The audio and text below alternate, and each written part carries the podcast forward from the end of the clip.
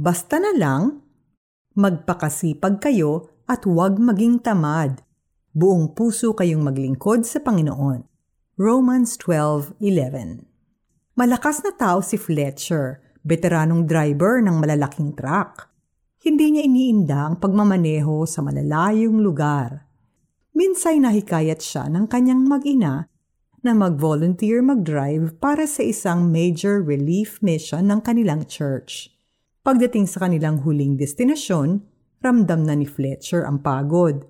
Dalawang linggo na siyang kulang sa tulog at umiikli na ang kanyang pasensya. Hindi na siya makahintay na umuwi, makapagpahinga at maligo upang mapreskuhan. Sa loob ng truck, napansin niya ang isang supot na mga laruan na inabot sa kanya ng kanyang anak. Para po sa mga bata yan sa misyon tatay, malambing na ibinili ng kanyang bunso.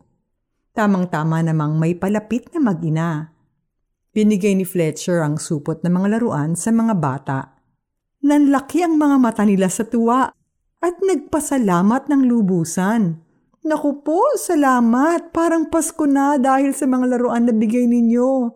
Sabi ng kanilang inang naluluha sa galak. Naantig ang puso ni Fletcher.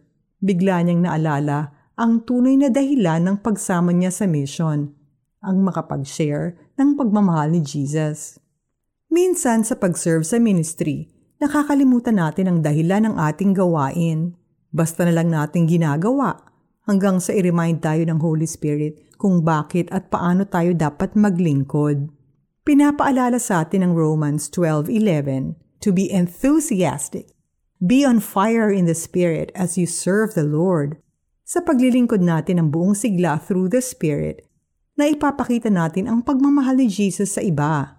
With the Spirit, ministry is not a burden but an expression of our calling. Pray tayo. Panginoon, salamat po for reminding us that one reason for our existence here on earth is to show the love of Jesus to others.